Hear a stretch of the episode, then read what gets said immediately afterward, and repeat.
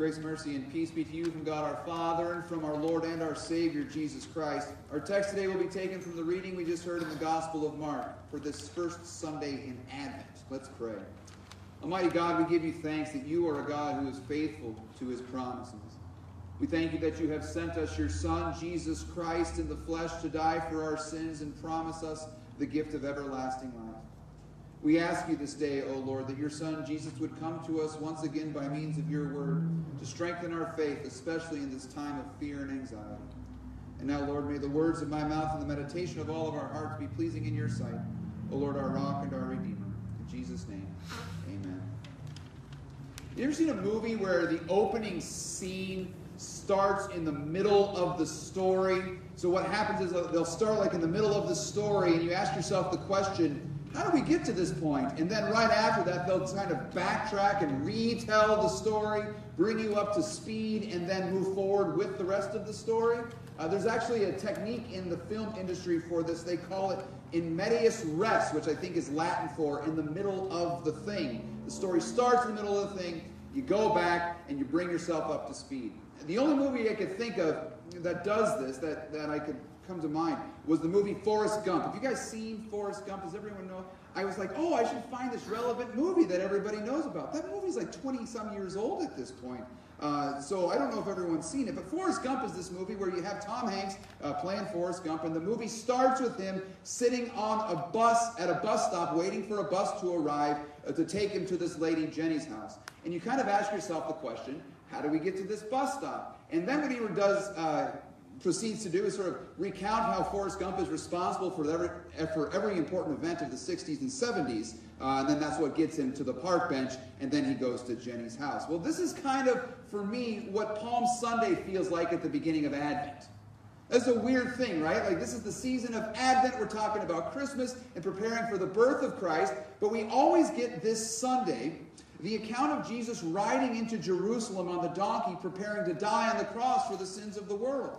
And you sort of start the season off saying, How did we get here? How did we arrive at this point where Jesus is now on the donkey for Holy Week? Well, that's kind of what we're going to do here. You see, we start Advent this way, and then we go back. And the rest of Advent and Christmas and, and, and Epiphany and, and Lent, they all bring us back to Palm Sunday and explain to us how we got to this point, how we got here with Jesus riding in on the donkey. But unlike Forrest Gump, this story is no box of chocolates for Jesus because he knows exactly what he's going to get. I'm sorry for that one, but I had to do it. Okay. Uh, he knows exactly what's coming. Jesus knows exactly where he's headed. He is riding into Jerusalem at the point in his life where he is finally arriving at his goal to die, to give his life as a ransom for many, to die for the sins of the world. For this is what he came to do to die for you. The question is, for us today, how did we get here? And that's a question I think a lot of us are asking right now. How did we get here? How did we get to the point where we are living in a society full of nothing but fear and anxiety, anger and cynicism? How did we get to the point where we are living week to week, not knowing what the future holds, not knowing what the governor's regulations are going to be this coming Tuesday, so we know what we are allowed and not allowed to do. How did we get to the point where the future seems so beyond our control? Now, that's an interesting question, actually. How do we get to the point where we think the future is beyond our control? Because here's something that I think we have learned during the pandemic, which was true before the pandemic, but for some reason we never seem to believe this. Here's the reality, guys uh, the future has always been beyond our control. You've never had control of the future. Now, on a certain level, control is being taken away from us, and that's a, a disconcerting thing. But we must grapple with the reality that we've never had control of the future. And this is hard for us to realize because we are a people who plots and plans and prepares so much of our lives in order to maintain a sense of control. But you have to realize how much of that is in vain. There's only one who can control the future, and that's God. And here's the news for you today you're not Him, you're not God. And so this pandemic has exposed this for us, and this is probably a helpful thing. Think about the book of James where it says this Come now, you who say, Today or tomorrow we will go into such and such a town and spend a year there and trade and make a profit. Yet you do not know what tomorrow will bring.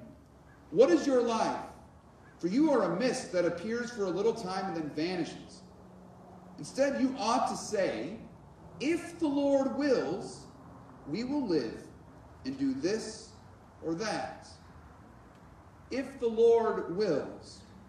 You see, I think that's part of our problem. We're not a big fan of God being in charge. We're not a big fan of what the Lord wills. We prefer to maintain control. We don't trust God to be in charge. Oh, sure, we'll say. You'll say things like, Oh, my faith says that God is in control, that God will care for me, that God will provide my daily bread. And those are nice, sort of hallmark theological thoughts. But let's be honest such faith in the future in God's hands doesn't pay the bills. So, I'm going to take control of my future. And if God has any helpful advice for me in his book, or if he'd like to answer a few prayers here and there, that'd be great. But I'm going to manage things my way. And in our lowest points, we'll probably end up saying something like this. You know, if I'm honest, I'm going to take control because as I watch the way the world is going, I don't really know if God knows what he's doing. I mean, not to sound blasphemous, but things don't look like they're all that much under control. You know, if I were in charge, if I were God, I would do things a very different way. Now, if those thoughts ever cross your mind, I mean, I understand it, I identify with it. I've had similar thoughts myself. But there's a few things that those kinds of thoughts demonstrate. First, those thoughts demonstrate to me that I am still yet full of very wicked pride. James says it this way You boast in your arrogance, and all such boasting is evil. The second thing it demonstrates, I think, to us is this is that we are not listening to the Word of God nearly as closely as we should. Because if we paid attention to Jesus, if we actually listened to what Jesus said and watched what Jesus did, we would understand that everything we see happening around us is going just as he said it would. Let me see if I can explain this by going back to the passage that we were talking about earlier today, the Palm Sunday passage. Here we find Jesus eh, riding into Jerusalem. But before he rides into Jerusalem, there's a very significant passage here and a very significant event in the life and ministry of Jesus. He walks into Jerusalem, and as he's making his way there, he grabs two of his disciples. And he says to them, Now look, I want you guys to go into the town, and there you're going to find a donkey. It's going to be tied outside a door. No one's ever ridden it. I want you to grab that donkey, untie it, and bring it to me. Now, when you do, there's going to be a number of people who ask you what you're doing. Go ahead and tell them, and they will let you come back to me with the donkey. And so these two disciples go into the town, and they see that everything happens exactly as Jesus said it. It happened just as he said.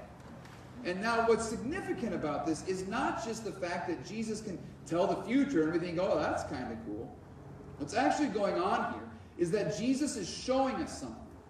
He's showing us that things go exactly as he says they will go. And up to this point, Jesus has been making a lot of predictions about how things are going to go. In fact, three times leading up to, to this text, Jesus has said, Here's what's going to happen when I get to Jerusalem. We're going to get there, and I'm going to be arrested, and I'm going to be betrayed, and I'm going to be beaten and shamed and crucified.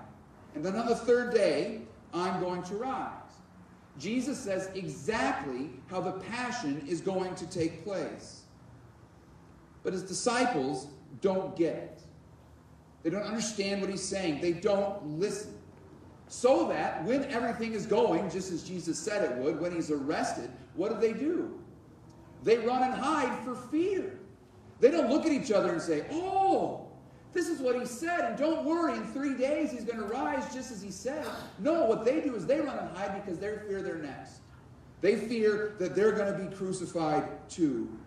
They don't pay attention to the promise that he would rise from the dead. They don't believe that this crucifixion is under the control of Christ. No, they hide in fear for lack of hope.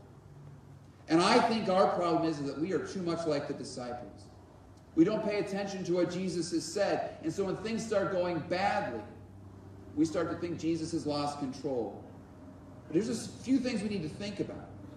Jesus never promised that you would have a nice, easy life. Jesus never promised that you would live in a nice, peaceful Christian nation where everyone would vote exactly as you think they should. He never promised you that you would never experience sickness, disease, hardship, or persecution. In fact, Jesus has promised you the opposite. Jesus has told you that in this world, these are the words of Christ, in this world you will have trouble. That's what Jesus says. So then we have trouble in the world, and we're like, oh, Jesus must have lost control, even though he said this is exactly how it's going to go. I think we need to repent for not really believing what Jesus told us. So, how do we get to this point? This is how we get to the point, I think, where we are so full of fear and anxiety. It's because of our lack of faith. It's our lack of trust that Jesus actually knows what he's talking about. And Jesus says, In this world you will have trouble, but take heart, I have overcome the world. It just doesn't seem to be enough for us. We don't really seem to trust that God is in control for our good. We have a lack of faith that the Father who gave us his Son will also with him graciously give us all things. We don't trust that ultimately this veil of tears will be lifted and Jesus will undo all the evil we experience. And so we live in fear, much like the disciples. What's really remarkable about Jesus is not just that he controls the future and not just that he controls our lives. What's really remarkable about Jesus is how he handles this fear. Do you remember what he did for the disciples? After he rose from the dead, after Jesus did everything he said he was going to do. The disciples, they're, they're hiding out. Remember, they're up in that upper room and they've locked the doors for fear of the Jews, for fear uh, that they were next. You know what Jesus does? He comes to them. He shows up in their midst in the resurrected flesh. You know what he says to them? He doesn't say, Why didn't you guys believe me? Why aren't you guys paying attention? I told you this was going to happen. I told you so. Jesus never says, I told you so. Jesus says to them in their fear, Peace be with you. Then he shows them how he has conquered the grave and how he has overcome the evil of this world. And then he sends them forth completely changed. He sends them forth to face this troublesome dark world with the boldness of the light that shines forth from the empty tomb.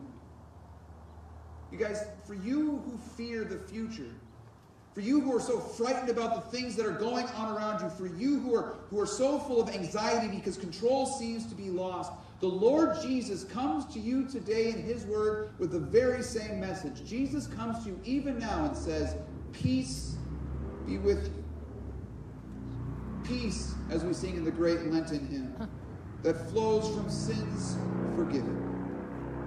Jesus comes to you today with His word of peace and announces to you that your faithless fearfulness, even that, is forgiven, paid for on the cross with his own blood.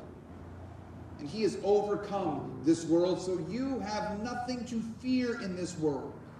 You can cast your cares, your burdens, your futures onto the shoulders of the risen Christ, for he has promised to carry you through all trials and tribulations into his glory. And he sends you forth with the boldness to reflect the light, that brave, bright light that shines forth from his empty tomb. Jesus has promised that in this world you will have trouble, but that he has overcome the world and has promised you eternal life. And you can trust that promise because it will happen, just as Jesus said it. Amen. Let's pray. We give you thanks, Lord Jesus, that you have not lost control. We thank you that you watch over us and care for us even in the midst of our trials and our anxieties. We pray, O oh Lord, that you would forgive us for our fear. And we pray that you would teach us to trust in you and follow you faithfully all the days of our lives, even as you always remain faithful to us. It's in your name we pray, Jesus.